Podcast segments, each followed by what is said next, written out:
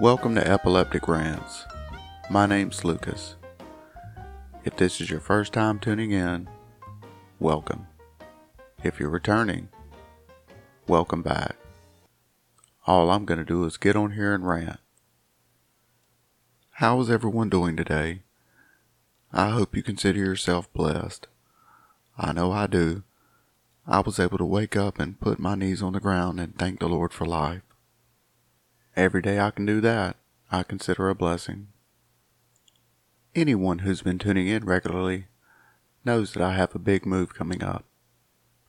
I live in a government program for people with low income and or disabilities, of which I have both. And I've been in this program for about two and a half years. So for the past two and a half years, I've been living in an apartment with a roommate. I've been diagnosed with epilepsy since 2001, and I don't believe I've lived alone ever since 2001. I believe I've always had a roommate or a girlfriend, someone there living with me. What has happened recently, since right before COVID, is my housing provider has told us we have to move, and they're separating us. They're moving us into single person dwellings, so I'm going to have to live by myself. Again, I believe I've said I'm going to be living by myself for the first time in many, many years. To be perfectly honest, I'm scared, but it's something I'm going to have to accept. So, what I started doing was research on how to live alone with epilepsy, and I found some articles.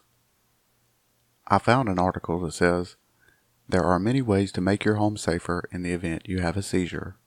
These include cover or replace tile and hardwood floors with carpeting, use electric appliances and devices with automatic shut-off switches, invest in kitchen and living room chairs that have high arms to keep you from falling off, install a safety strap in the tub or shower, whenever possible, cook meals in the microwave rather than on the stove, use plastic dishes and utensils, and purchase cups with lids to avoid spills.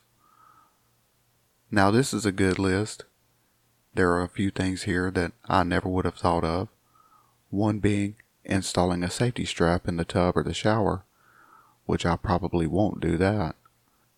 One I've always thought of is cooking in the microwave, but I don't like that as much as I do cooking out of a crock pot and or on the stove.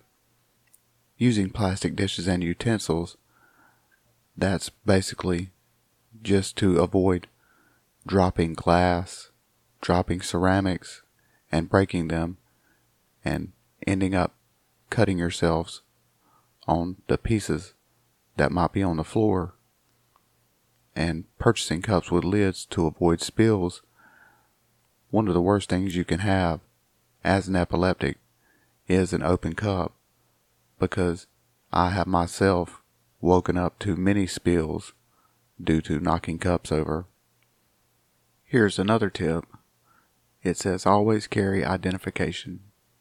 When you go out, carry a medical ID card or wear a medical bracelet or other piece of jewelry that clearly states that you have epilepsy and list your medications and emergency contact information.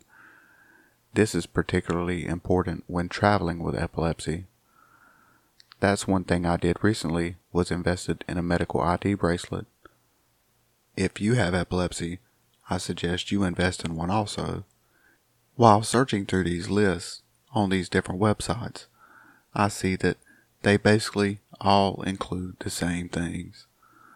But there's one thing, one tip that I found that has stuck out, that has really seemed to be the one that should be done everywhere an epileptic lives, and that is installing the doors so they open outwards instead of inwards, especially on bathrooms.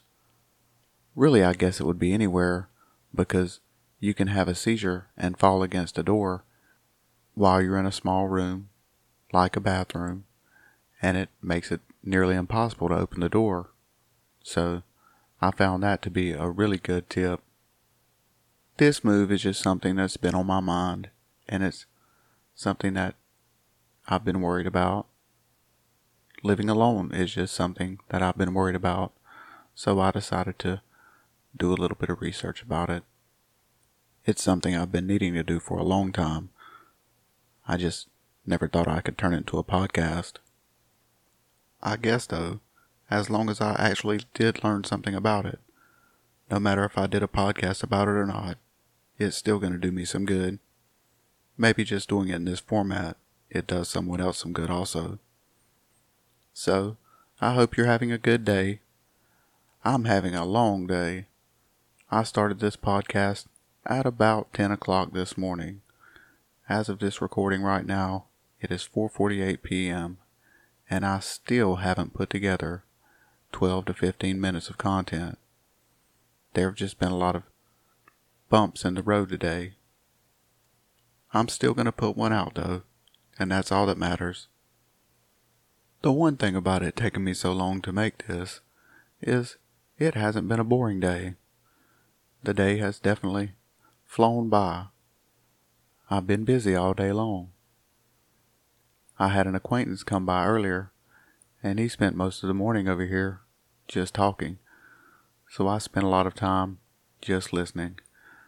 And that's one thing that I believe a lot of us could do is just listen to someone because we all want someone to listen to us. I believe I wouldn't be doing this podcast if I didn't want someone to listen to me. And I thank you for listening. It having been such a long day, it hasn't been a great day though. I just haven't felt that good. I was feeling good when I woke up, but over the course of the day, figuring now most of the day is over, I really just don't feel that good. I'm just waiting for the sun to go down so I can lie in my bed and go to sleep. These are the curses of having epilepsy. Whenever you just get that one small feeling of not feeling good, you just wonder, is that the first step? Is that going to be that first odd feeling that leads to the aura, that leads to the seizure? This might not be a long podcast today, but no matter what, I was able to put one out. And yes, I do have some good news. So let's get to this good news story. An affordable housing project delayed by coronavirus will launch next week, providing secure accommodation to rough sleepers in Cambridge, where the high cost of living has pushed people onto the street. The development comprises six micro homes, which have been installed on land belonging to a local church.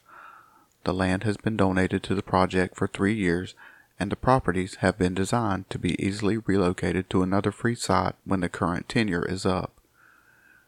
Each property has a fitted kitchen, living area, bathroom, separate bedroom, and washing machine.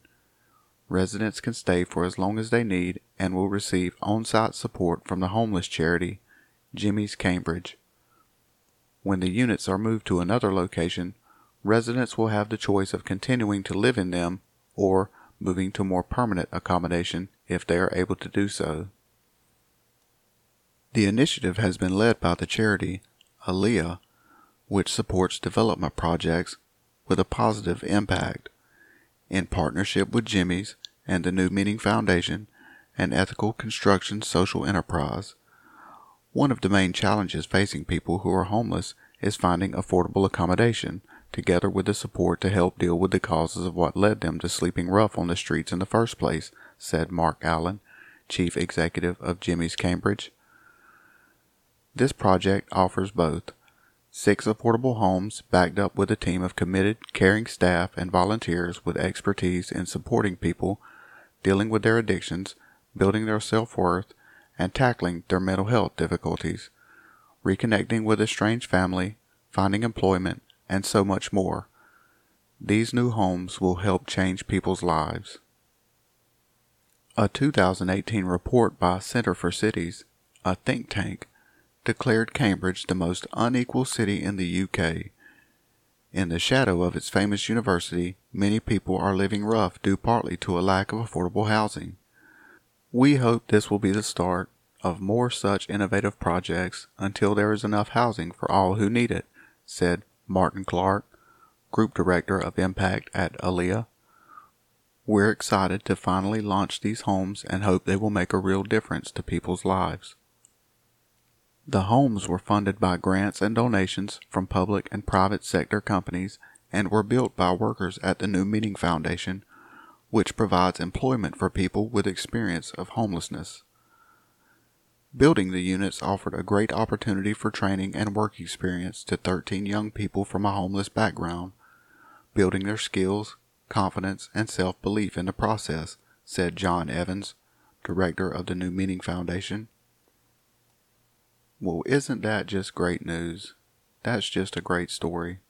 And there's something about these micro homes. Those have been in the news lately. This is just a good story, especially for someone who has a history of homelessness and who is living in a program right now that helps people with a history of homelessness. This definitely seems like a good project. May the Lord bless it. This is going to be a short post for today. As I mentioned earlier, I started early. I had a lot of bumps in the road today.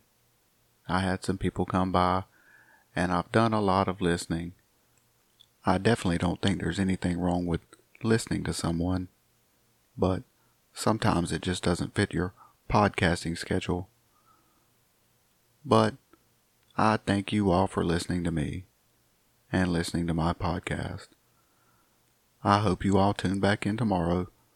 Hopefully, I'm feeling better, but know that as long as I'm not having a seizure, as long as I'm feeling at least okay.